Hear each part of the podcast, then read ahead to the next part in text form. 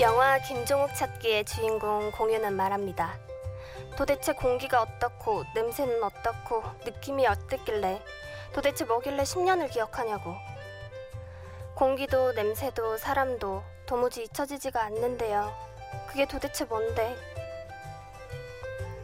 여러분에게도 잊혀지지 않는 향기가 있으신가요?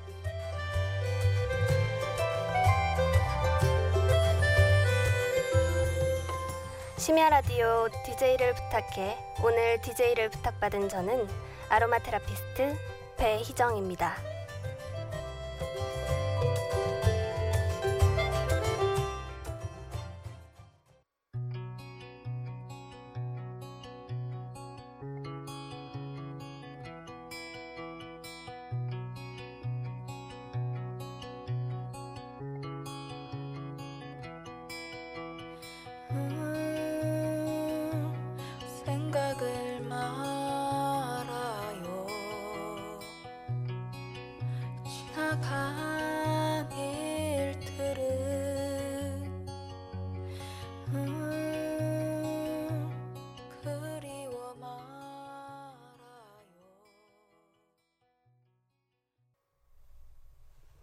첫 곡으로 심은경의 하얀 나비 듣고 왔습니다.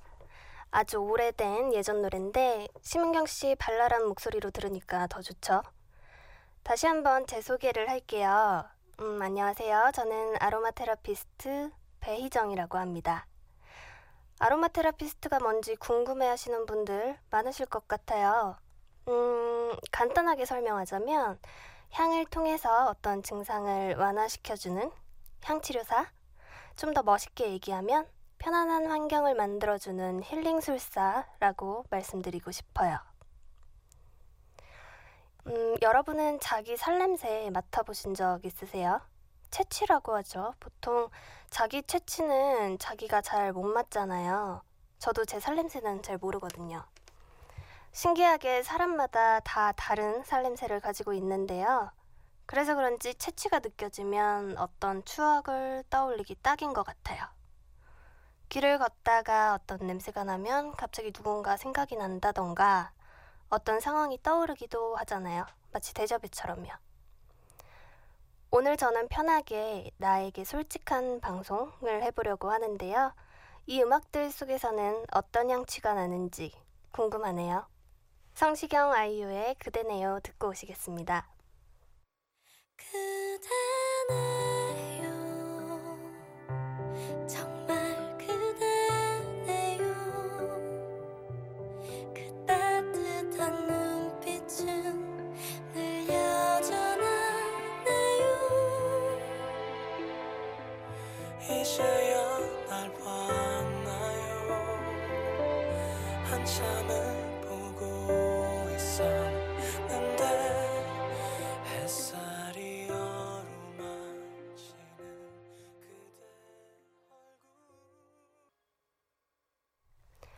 성시경 아이유의 그대네요 였습니다. 저는 초등학교 때부터 무용을 했어요. 예고를 나오고 대학도 무용을 전공했는데요.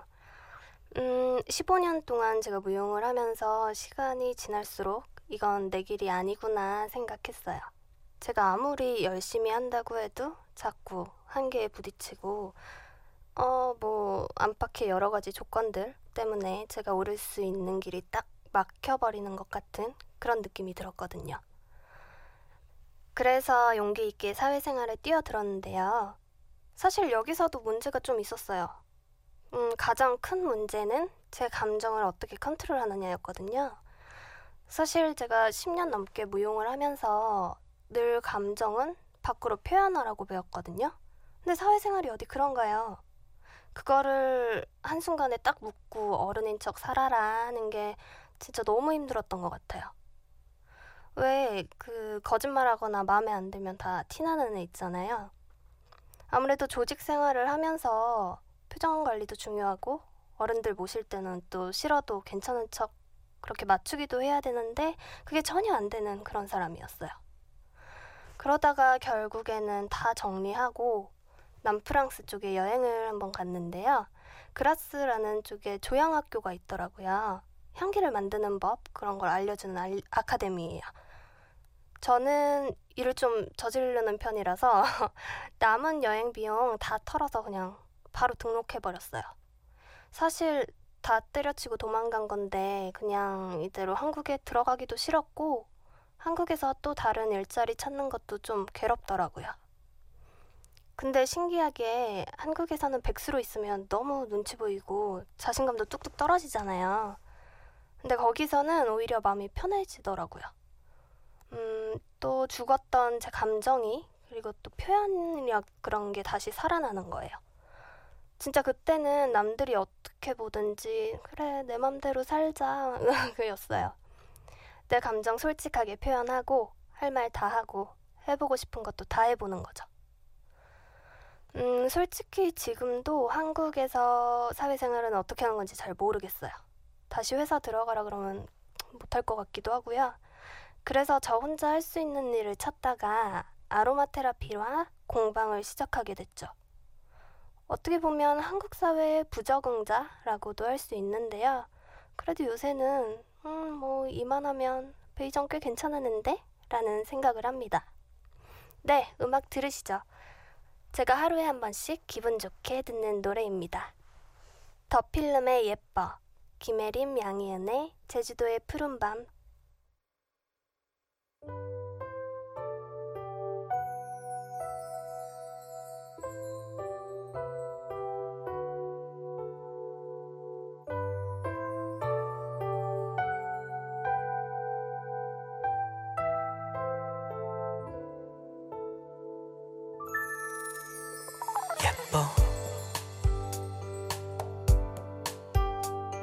예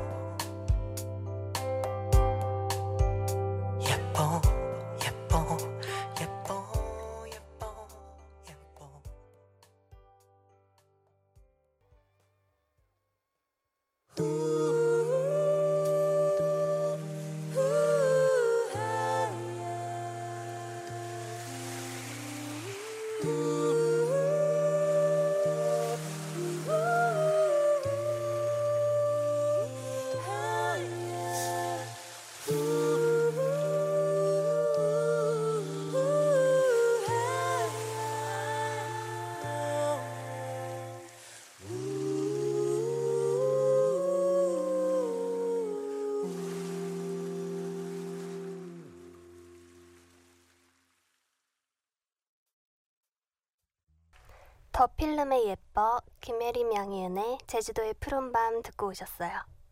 여러분은 지금 심야라디오 DJ를 부탁해 듣고 계시고요. 저는 1일 DJ 배희정입니다. 사실 제가 오늘 선곡한 노래들은요. 지금도 그리운 한 남자 때문에 알게 된 노래들이에요. 이 노래들을 들으면 그 사람 생각이 그렇게 나요. 그리고 동시에 그 사람 냄새가 생각이 나요. 행복했던 순간의 기억으로 남은 그 사람 살냄새를 잊을 수가 없어요. 제가 조향 공부를 하면서 많은 향을 맡아봤을 거 아니에요. 근데 정말 세상에서 제일 좋은 향은 사람 살냄새 같아요. 그리고 이 살냄새는 음, 사랑하는 사람들만이 느낄 수 있는 어떤 특권 같아요. 향을 만드는 작업을 처음 하면요. 처음에는 꽃향기, 풀향기 이런 서너 가지를 섞는 방식으로 해요. 단순히 좋은 향만 섞는 거죠. 그것도 만족도가 낮은 거는 아닌데요. 근데 세계적으로 브랜드가 잘 알려진 그런 향수들 있잖아요. 뭐 넘버 5라던가 그런 것들은 보통 50가지가 넘는 향료를 섞는다고 해요. 그런데 그중 가장 중요한 것 중 하나는 사람 냄새래요. 어떻게 보면 악취에 가까운 시체 냄새 같은 걸 수도 있는데요. 이런 거를 베이스로 조금 넣어줘야지 친근하게 느끼고 더 깊이 있는 향으로 느낀다니 신기하지 않아요? 결국 인간이 그리워하는 건 같은 인간의 냄새가 아닌가 생각돼요. 제가 지금 들려드리는 두 곡 들어보시면서 내가 사랑했던 사람의 살냄새 떠올려 보세요. 음, 아침에 눈을 떴는데 누군가가 나를 너무 소중하게 꼭 껴안고 있는 장면? 아니면 엄마 냄새, 우리 외할머니 냄새, 내가 좋아하는 강아지 냄새를 떠올려도 좋고요. 성시경의 처음, 장필순의 나의 외로움이 널 부를 때.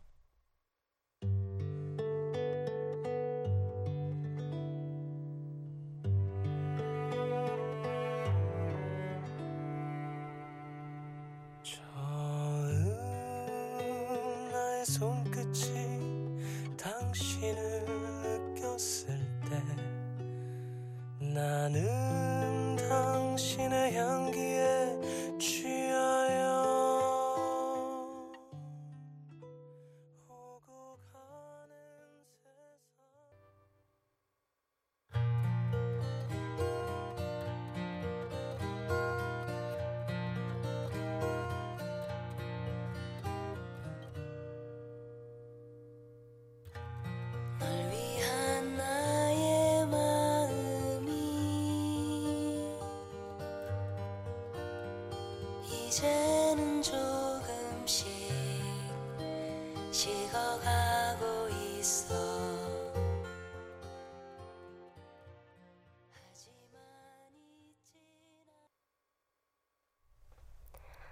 노래 들으시는 동안 누군가 생각이 나셨나요?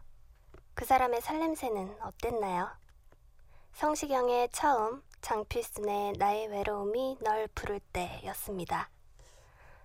여러분은 지금 심야 라디오 DJ를 부탁해 듣고 계시고요. 저는 아로마 테라피스트 배희정입니다.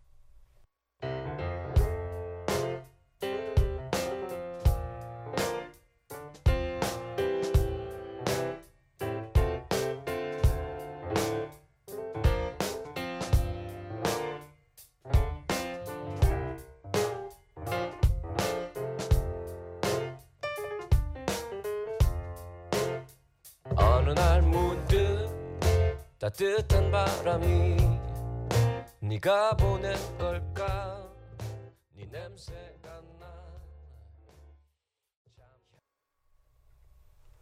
에코브릿지의 어느 날 문득 들으셨습니다. 평소에 이 프로그램의 로고로 쓰이는 곡인데요. 오늘은 전곡을 다 들어보셨어요. 음, 저는 향기 난다, 냄새 난다, 이런 가사가 너무 마음에 들더라고요. 사랑뿐만 아니라 모든 인간관계에서 내 맘대로 되는 건 없잖아요. 그래서 전 차라리 후회 없이 고백도 해보고, 해서는 안 될 사랑도 해보고, 미친 듯이 붙잡아도 보고 치열하게 사랑도 나눠보고 죽일 듯이 싸워보고 싶었어요. 해서 안 되면 그만인 거죠. 제가 오늘 작정하고 기억하는 이 남자와는 정말 치열하게 사랑했던 것 같아요. 누구한테도 말할 수 없고 말해서도 안 되고 음, 비밀이라는 그런 스릴에 빠져서 매 순간이 너무 행복했어요. 헤어날 수 없을 정도로요.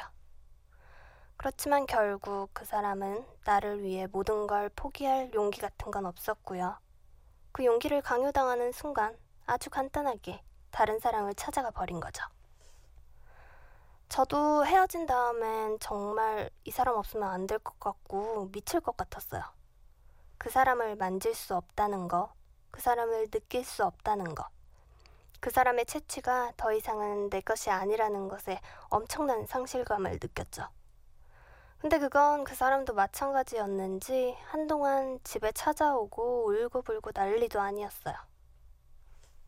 피디님이 여기까지 원고를 읽으, 읽으시더니 갑자기 깜짝 놀라셔가지고 불륜 아니냐고 했는데 그건 절대 아니고요.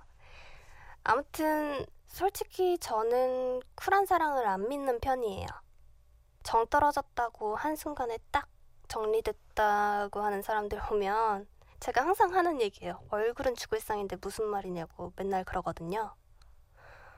그냥 우울하면 우울한 대로 성질나면 성질도 부리고 그래야 사람인 거죠. 아, 피디님이 또 눈치 주시네요. 제가 또 너무 가르치려고 그랬나요? 이쯤에서 아픈 이별 후에 제가 펑펑 울면서 들었던 노래 들려드릴게요. 김광석의 너무 아픈 사랑은 사랑이 아니었음을 정승환의 그날들입니다.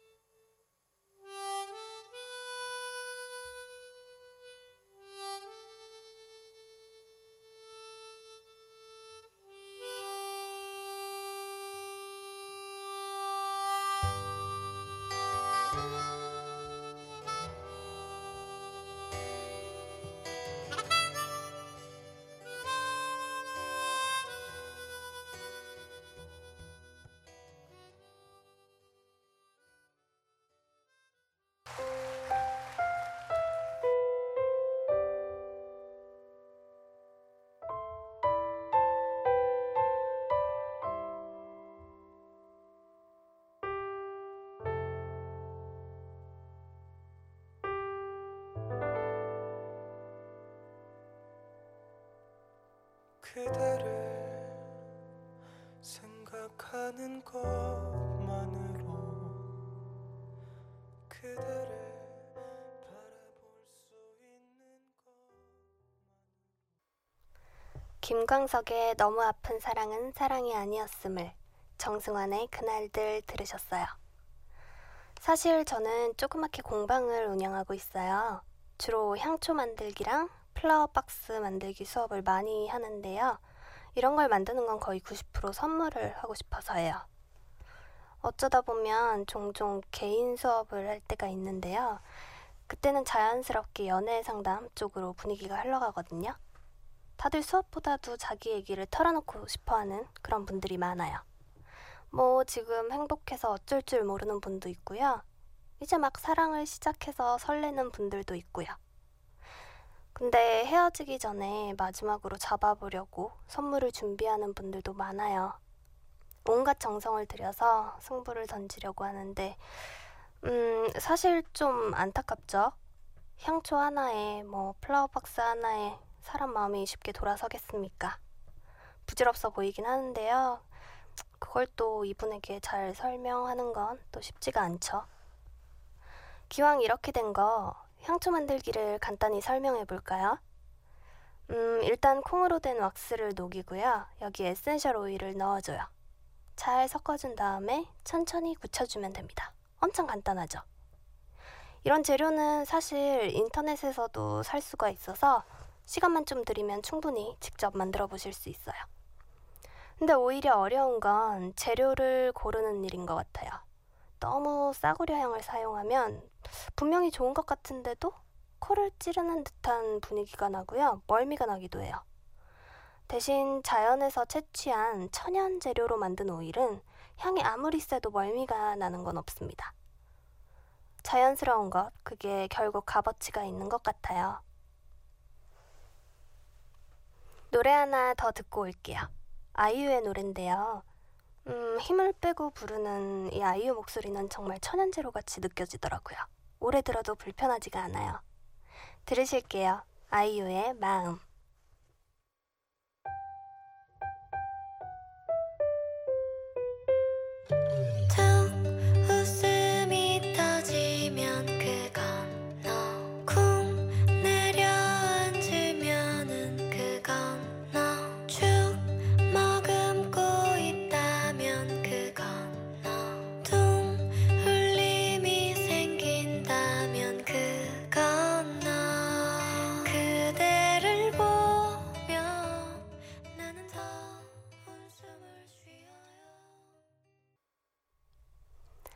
아이유의 마음 듣고 오셨어요. 신곡인데 너무 이쁘네요. 벌써 마지막 곡 들려드릴 시간인데요. 저는 제가 굉장히 시니컬한 사람이라고 생각했어요. 평소 말하는 것도 그렇고 성격도 보통이 아니거든요. 피디님은 제가 여전히 좀 무섭다고는 하지만 그래도 이 방송을 준비하면서 원고를 쓰고 천천히 읽어보니까 아, 나도 사랑받고 싶어 하는구나 라는 느낌이 들더라고요. 차근차근 저 자신이 잘 정리되는 것 같은 좋은 경험이었어요.